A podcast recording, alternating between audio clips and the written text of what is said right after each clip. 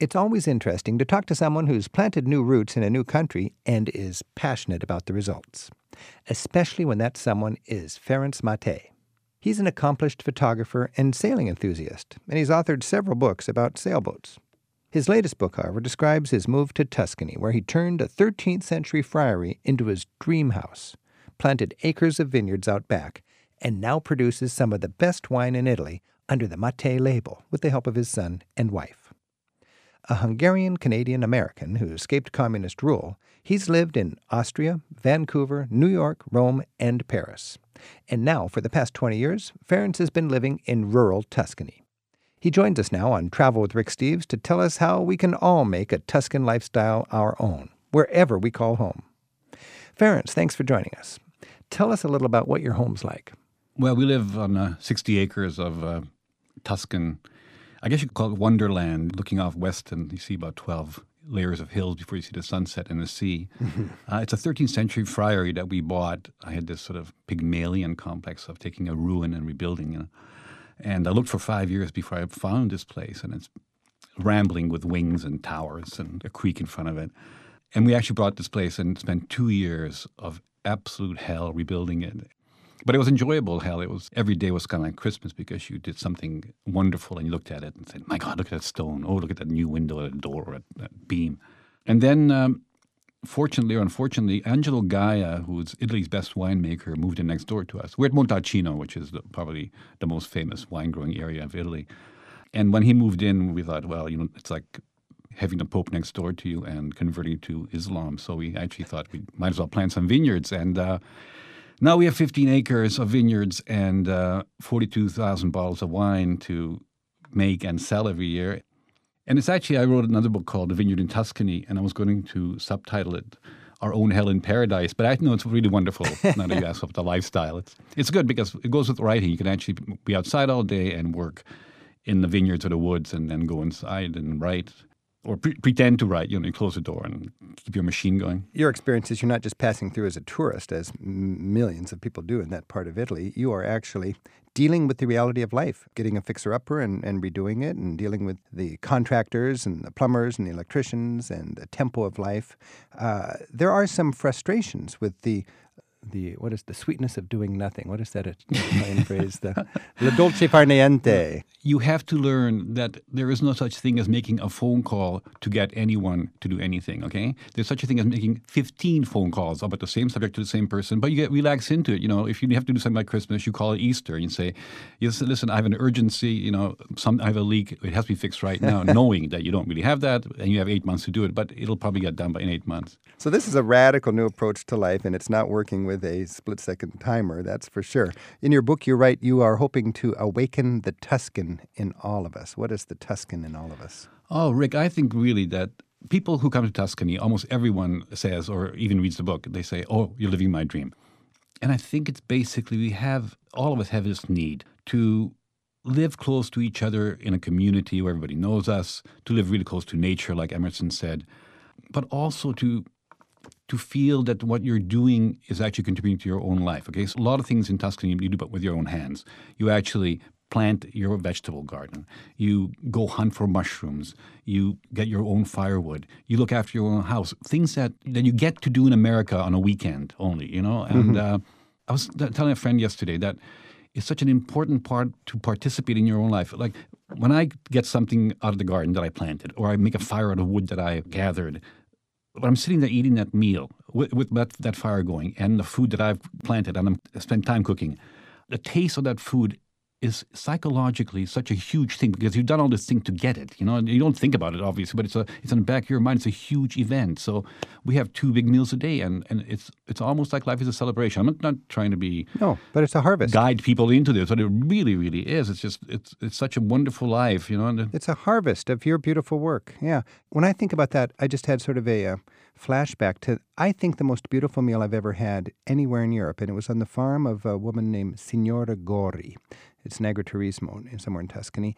We sat down in this elegant living room surrounded by pictures of their ancestors who had lived on that farm for generations and generations. Mm. And sitting and at this simple table, we had the fruit of their labor. We had the sausage, the cheese, the wine, the bread, the fruit, nothing fancy, beautiful olive oil, everything right there. Earlier in that day, I had walked through her farm with Signora Gori, and she picked up the lambs, you know, and she, she knew the animals from where her, her cheese came we could hear the squealing of the of the pigs being slaughtered, and she said, "That's our little Beirut." And we'd go up there and we'd see all the and we'd see the slaughterhouse, uh, and we would be surrounded. Comic too, huh? it was just great, and we sat down with her family. There was three generations there, and you know I can picture people grabbing a bottle of wine like you might with the, your family label on that bottle, and pouring that into the glass of somebody who traveled from halfway around the world to share that with you. And there's just some sort of a, a pricelessness about that that you just don't get at the mall. You know, it's it's really amazing. We went out, we had an, I had an assistant over there a couple of years ago, and went out to dinner or lunch, and we took our own wine, of course, because we make one of the best wines in the world, so it's mm-hmm. natural to do that. And you can do that in Italy. They let you take your wine if you're a grower. Mm-hmm. Um, and she said, and you know she's not a she's the most unromantic person I know in my, in my life. Very straightforward, great editor and assistant. She says to me, you know, it's like bringing the soul of the house with you, and it, the stuff that you create by yourself, it really is like like it has a soul to it that, that you know store bought stuff doesn't have. And Rick, another thing. Um, looking at you, you get such a calm and a self confidence when you grow your own stuff, or you fix your own house, or you know how to do these things. You know, it's it's a it's a basic thing. The, the anxiety of not being able to fix things or knowing how things are put together is gone. You know, you have this. And I'm not talking about this sort of um, uh, self-sufficiency that you know people go out in the woods and, and dig their own cave kind of thing. I'm talking about sort of a fundamental participation in your own life. Yeah, you mentioned when you grow your own wine or make your own wine, the restaurateurs allow you to take your bottle to dinner with you. Oh yeah, yeah. That's just it's just it's, unreasonable to ask you to uh, abandon your, your the, the, fruit of your vine, right? Yeah, and you know, it's beautiful. As, as you know, in Tuscany, almost almost every restaurant is uh, family owned. And so you get to know the people, and usually the owner serves on you. And of course, mm-hmm. you start chatting about the wine. So the whole dinner becomes a social event beyond the table. It, it involves other people at the other tables or mm-hmm. or the people who own the restaurant. And this is this whole community thing that is so reassuring, you know, knowing your baker, knowing your butcher, and and you walk in and, and they start arguing with you about no, you don't want that meat because you're making soup, you idiot. How can you want you want this kind of meat? You want and and no, just not enough for three people. So you ask for you want for five half a kilo, and they say no, you don't want half a kilo. You want you want three quarters of a kilo, or it's too much. No, and, and it's wonderful. It's it makes you feel like you actually are part of the world. You know, sort of the sort of anonymous thing where you check out through the checkout counter and nobody knows who the hell you are or cares. I'm Rick Steves. This is Travel with Rick Steves. We're speaking with Ferenc Máté. And Ferenc Máté is a Hungarian who spent half his life in America and then has spent the last 20 years in Tuscany. And we're talking about lessons you can learn from this in order to live better. His new book, The Wisdom of Tuscany, is filled with wisdom that Ferenc has learned from the actual opportunity to become a Tuscan. Ferenc, without getting too uh, glorious about this, it just seems like we're finding a way to wring more joy and success out of life without having to make more money. And here in the United States, in these, quote, tough economic times, people are looking, we're in crisis to live better with less anxiety and, and, and so on. And and maybe we're completely barking up the wrong tree here because uh, you go to Tuscany and you you get out of this crisis by getting more close to your community, more close to the earth, more close to what really is the meaning of life.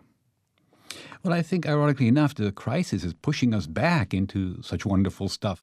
You know, uh, I've heard that people actually have clothing exchange evenings and stuff where they get together and, and people yeah. who don't. People in Iceland. I, Iceland's had the worst economic crisis, and all of a sudden they're hanging out in their hot tubs more, getting to know their neighbors. Isn't that great? saying there's a silver lining to this quote crisis.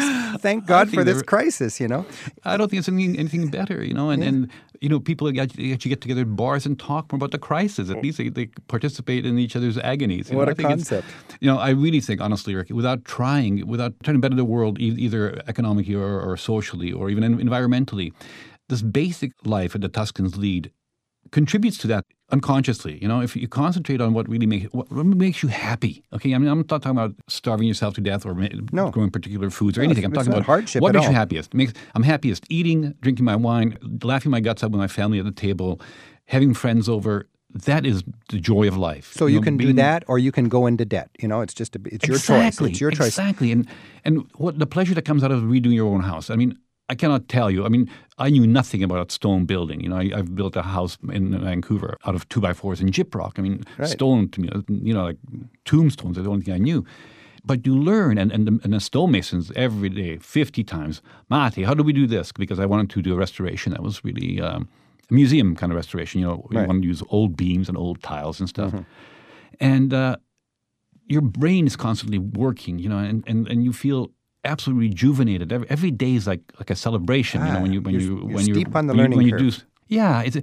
I mean, compared it to the average job where you basically learn everything you're doing the first five or six days, and you continue doing that for the rest of your life. My God, that's deadening. The Tuscans really have, you know, and you get results. You get olive oil that people kill for here, wine that you kill for here, food. I mean, uh, the, the food that comes out of your garden or your, your own chickens. I mean, incomparable. Ferenc, in your book, you put quite a bit of importance on this phrase, la vita quotidiana. What does that mean and why is that important?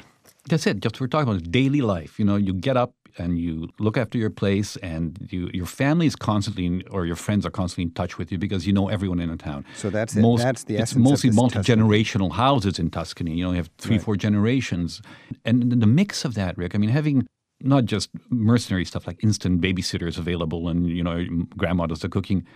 Imagine what it does for kids. First of all, you have you have someone there all the time. You know, I mean, you get coddled to death. Why, why, why are Italians so calm and confident and happy?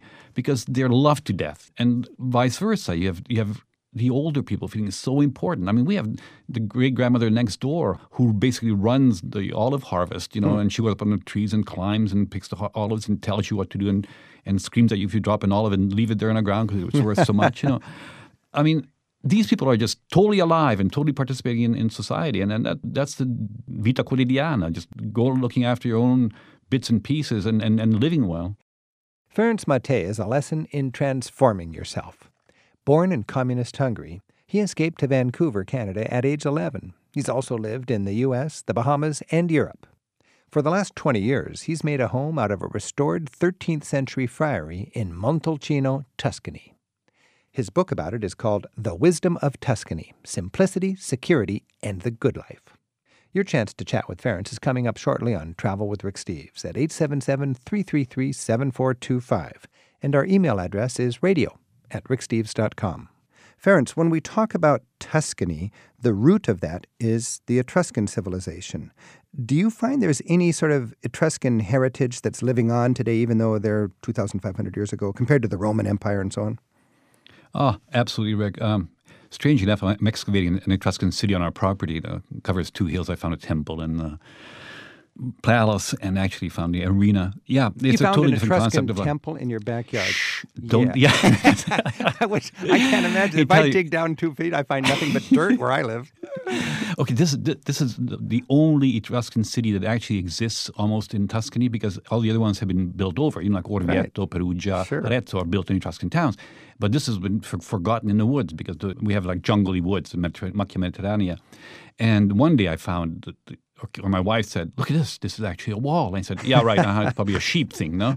So we go on and on, and you learn about little by little that you know a temple is 20 meters by 17 in uh, Etruscan times, and so we find a temple 21 by 17. Say, my God! So, so I'm trying to map this place actually right now. So don't tell anybody. Okay, I want just just between you and me. But when you think yeah, right. about, but we're we're celebrating this good life in Tuscany, and is it just a coincidence that you're sitting on the ruins of Etruscan civilization, or do they inspire this in their way? Because my understanding of the Etruscans is for them life was a banquet, and their god was an easygoing really kind yeah. of Mother Earth god, and everything was cool they were not conquerors. You know, they, they were very happy living where they were, and uh, they were not the Roman. You know, this is why there aren't many ruins. They weren't into giant construction, except for their necropolis, which is dug into the hillsides. Yeah. So, what we know about Etruscans mostly comes from from paintings in there.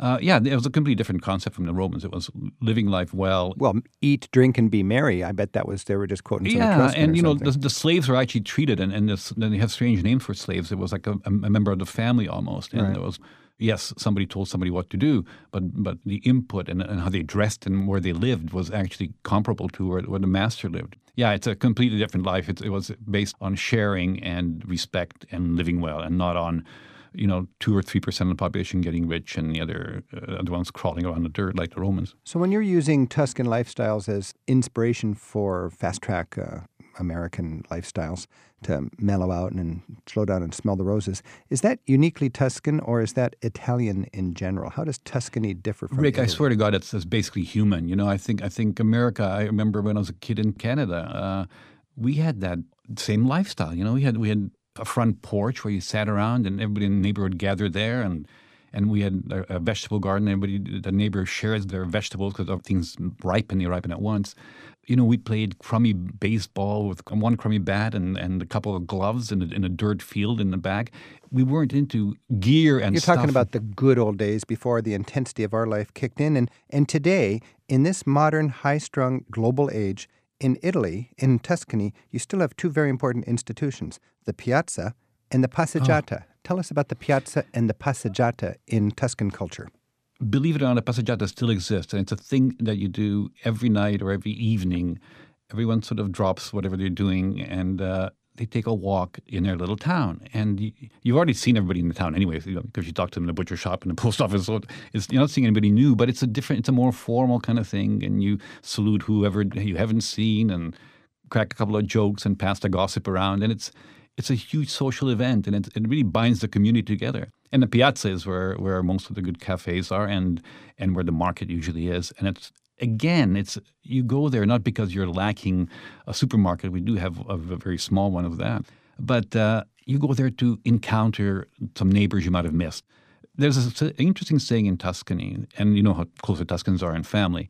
Um, I mean, families down on your throat constantly, weekends, and uh, the ones that aren't living with you. But there's a saying that a good neighbor is worth 10 members of your family. And it's really true that neighbors are loved and respected and, and you share because you're often dependent on them. And, you know, we have no qualms at all going to our neighbors and, and borrowing a tractor or borrowing a, f- forklift. And, and they have no qualms at all coming to us and say, uh, you know, we're out of carrots. Can you give me a bushel of carrots or whatever, you know? And, and it's such a comforting thing to know that. It's not, not just cute or fun. So being interdependent is sort of celebrated. That's part of the fabric of your community. Exactly. The human the human condition is celebrated, and and and and it's not like you, you actually say, okay, I'm going to live without television and live without this all these comforts. You don't need them. You know, when you have tons of friends and you have your family there and you have your neighbors that you interact with and you you're busy around your own house. You don't need all this the accoutrements. You don't need to shop and have fourteen thousand of this and twelve television sets and eight cars and blah blah blah. You know. Not that people are poor. Don't misunderstand. No, they've got people are rich TVs. as hell. You know. they, they've got TVs, but they're just not uh, slaves to the TVs, I guess. You've got this passeggiata where you go out and you, you meet your neighbors. You've got this need to go to the market every morning, not because you don't want to have a big freezer in your garage, but because you'd like to connect with your community. You got the piazza, which is the neighborhood living room. Does this small town, stable society where people are less mobile and so on, does it does the fact that everybody knows everybody kind of enforce a community decency? Does it sort of uh, constrain people? There is there's no crime. I mean, you know, we keep uh, our key in, uh, in at the house where God meant it to be in the lock. You know, because otherwise you lose it. You know. I love that. You, put, you leave the key in the door where God meant it to be. I mean, it's you know I've heard that you know there are surveys done, and, and most uh, family homicides begin with the shout, "Where's the goddamn key?" You know, so uh, you you avoid these kind of things. You know, um, the car keys are, are sitting you know not in the car ignition, but it's right there by the stick shift because it's an easy place to find. You know. Um, Everybody knows everybody, and, and, and people are looked after. Of course, there's a huge social structure. There's, there, there isn't you know massive poverty anywhere. Right. There's there's healthcare. There's all that stuff. You don't you never feel really poor. But there's a, there's a, a, safety net when you have a tight knit community that you wouldn't have somebody just desperate on the There's one story in a book about how unspoken, you know, one family ran into hard times, and the church took a, without any kind of fanfare, took a collection up, and a priest walked home with the kid, one of the children, one day, and uh, when nobody was looking, passed her an envelope and said, you know, make sure you give this to your father when nobody's in the room, so that you know he doesn't feel ashamed, you know, and Mm-hmm. Wow, it, yeah, great. yeah, there, this exists, you know, and we live in a country, obviously. The doctor actually comes to your house when you have a problem, and you know how reassuring that is, not to have him come, but just to think that he can come when you need him.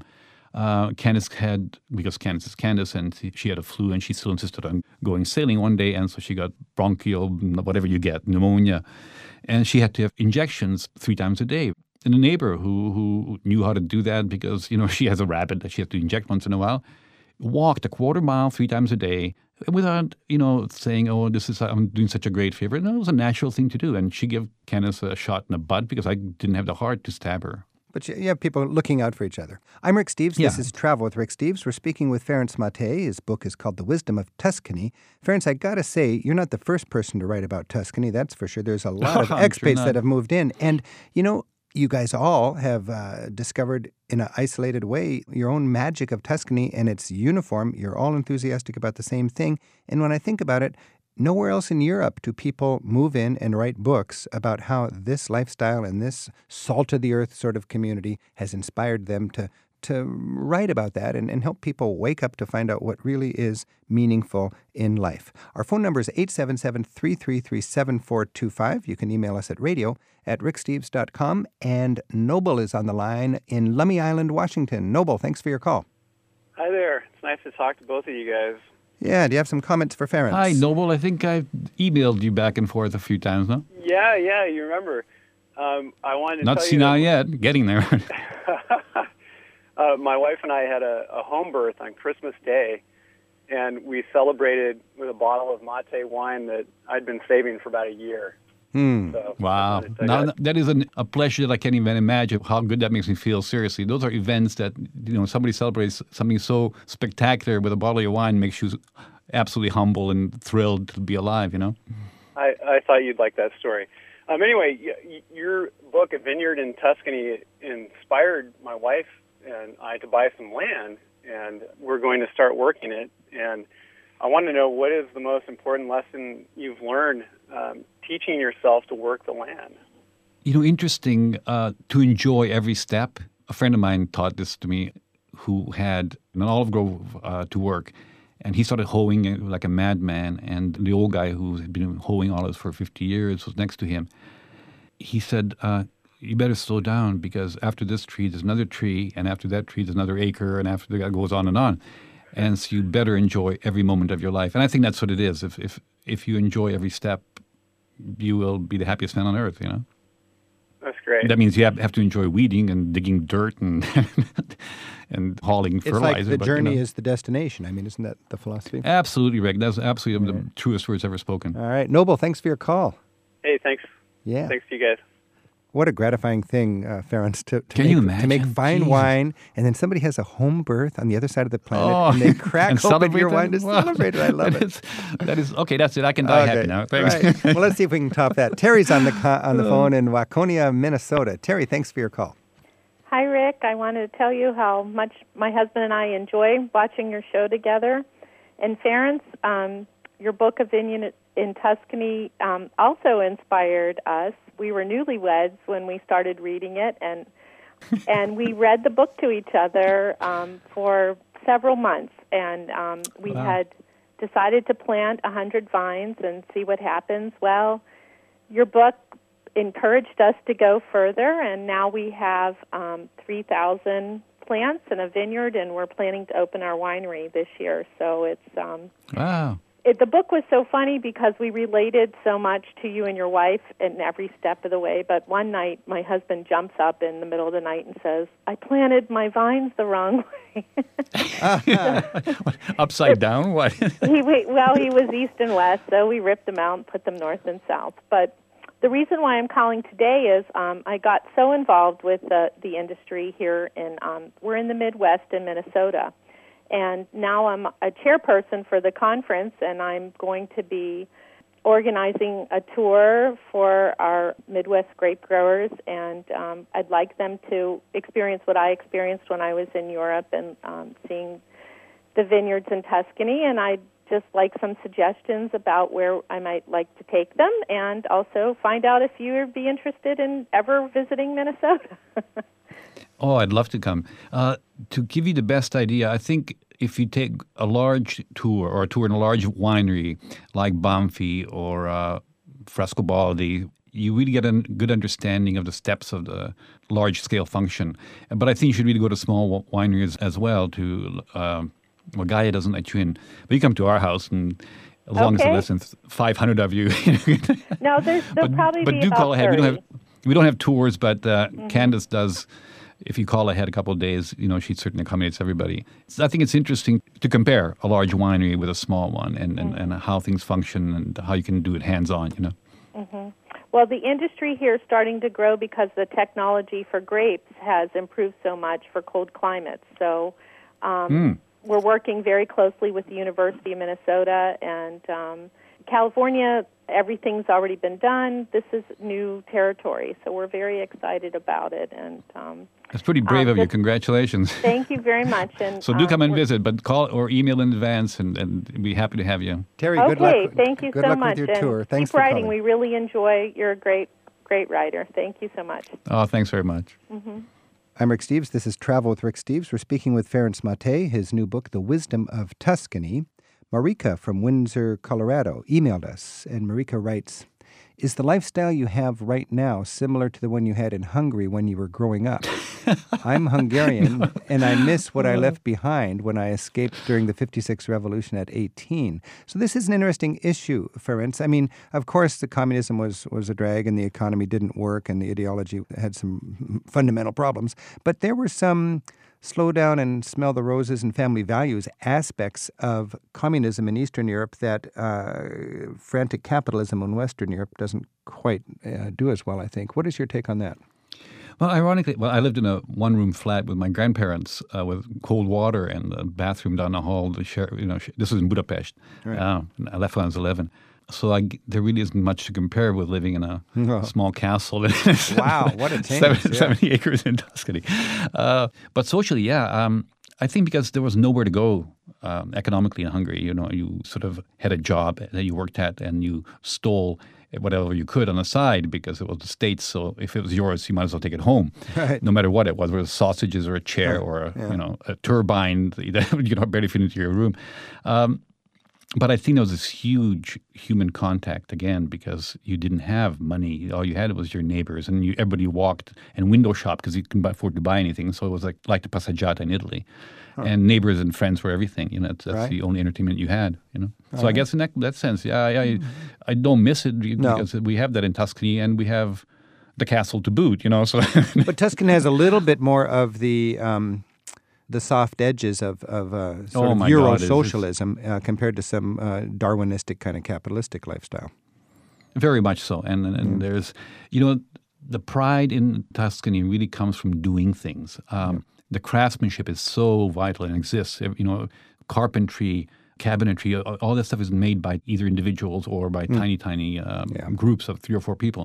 And an interesting thing, that one of our favorite restaurants, the Maruchetto Fish Place um, down, uh, down down the road, uh, I asked Carmine, who's the, the chef and, and the father and runs the place, totally withdrawn, very quiet guy, but but he worked in France on a boat on a barge one time, and so he learned how to make fantastic French pastry. He he works twenty hours a day. He loves it, but he's not a social guy. He always sort of withdrawn back in the kitchen. And I say, why, why do you make all these fantastic foods? And he makes fabulous desserts constantly. He says, I love to see people happy, you know. And I think, you know, the people who came to our house and worked in our house, they put their hearts and soul into everything.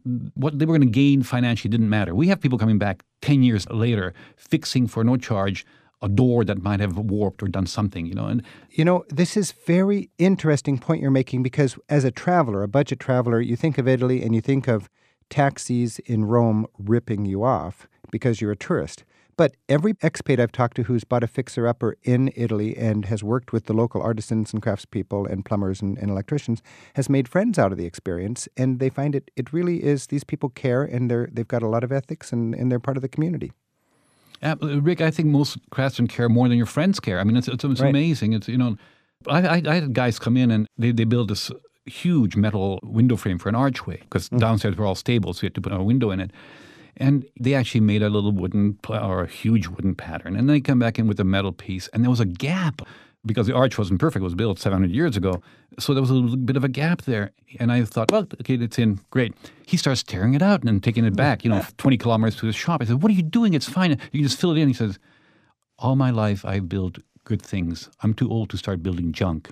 And he, he just and he's going to make it right and he ate the whole thing. He, he lost all his profit, whatever wow. it would have been, on the entire house redoing this giant metal frame. You know, it's like a, yeah. it's like a 15 foot long frame in an arch. You know, with windows and doors in the thing. So it was amazing. I mean, I mean, it, it almost brings tears to your eyes. You know, and no wonder you feel at home there. You know, right. We have Elena on the line in Libertyville, Illinois. Elena, thanks for your call.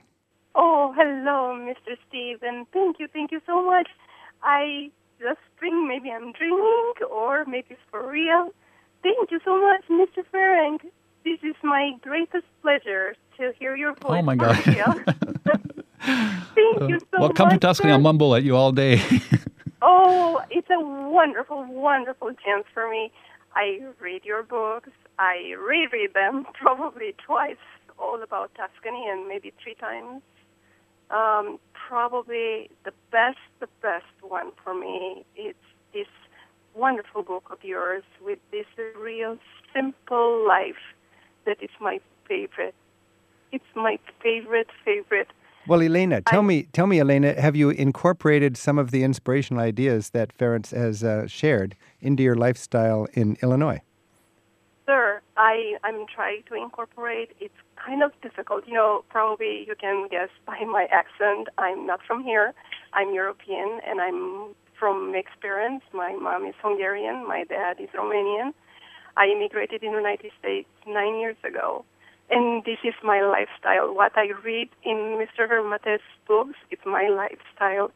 I almost ready to cry because it's just so real. When you read his book, it's just you realize how wonderful, wonderful life can be without us being surrounded by so many machines, doing so much stuff for us, and spending money on them. From this wonderful book, I read to my daughter because I want to help her to understand. She grows in this United States, you know, in our Libertyville. She grows, you know, surrounded by normal people and she tells me that you know we, it's normal for us to have cars it's normal for us to have dishwashers and stuff and i try to explain how i grew up and how wonderful life was when we would sit in the kitchen with my mom you know cooking for us with our neighbors coming exactly like in mr Máté's book coming and chatting just sitting there and chatting these are my best memories my best best memories Elena from Libertyville, Illinois. Thank you so much. And uh, Thanks, Elena. You know, it's interesting. I was thinking of the other day, too, that uh, the personal thing is, is, is the whole foundation of society. If we, do, I mean, that isn't that what the word society means, you know? And, and if you exclude that and you categorize us in little groups and isolate us into old folks' homes and kindergartens and kiddie gyms and all that stuff, Yeah. uh, you're breaking up society, not creating it, you know? So I think you're absolutely right. The, the simple stuff will keep us together, if anything. And if not, we just have enough wine to drink. Hell with. Oh, thank you. I got to tell you Question, one thing. Short, short question, probably the last, last word. I just want to ask Mr. Ferenc, is Mr. Paolucci your neighbor for real, a real person? Oh, the realest person in my life. Yeah. he's- Can you tell him that I love him? I will. I love Um, him, and I'm always laughing at all his comments and how. I'll- I'll tell him when his true wife isn't there, I'll tell him. reality is. He's so right in whatever he says, and it's just He- so wonderful. He's so yeah, he's wonderful to- with all his totally family. real. Yeah. okay, thanks for your call, Elena. Thank you so much. Okay. The very best. Thank Thank you. you. Ferenc, I am just personally moved by the passion that your readers have shared in their calls here. I had we get emails that you never imagined. You know that uh, that people are so so moved, and we get we get a lot of visitors from everywhere. You know, but I hide. You know, I'm so antisocial. I go in the woods when people come. Seriously, I do. you- and, Can, and Candace handles the wine part, but to hear them, you know, it's just really Okay, humbling. well, let's know? just wrap it up by if, if all of our listeners are dreaming about going to Tuscany, uh, they can't all move in with you. What's uh, what's one little bit of uh, advice for you where they can be touched by Tuscany, not as people who are going to buy a 13th century friary and restore it, but as people who just are tourists that are going to be passing through?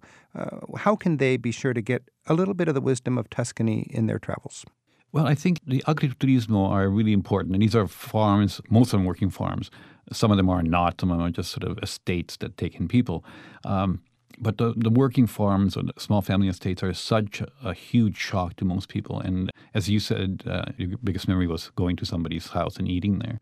Um, you're basically visiting a family. You can do not- that then in an agriturismo, the farms that are Yes, renting and then they usually have you know three or four small rooms, almost always with their own bathrooms. So it's, a lot of them are like first class hotels, you know, in in quality, and most of them fantastically clean, and, and the people are amazingly welcoming, and, and get very good food. And I think that's the real Tuscany still, you know. Yeah. It's, even that's changing, but you know, hurry up and get over there and visit.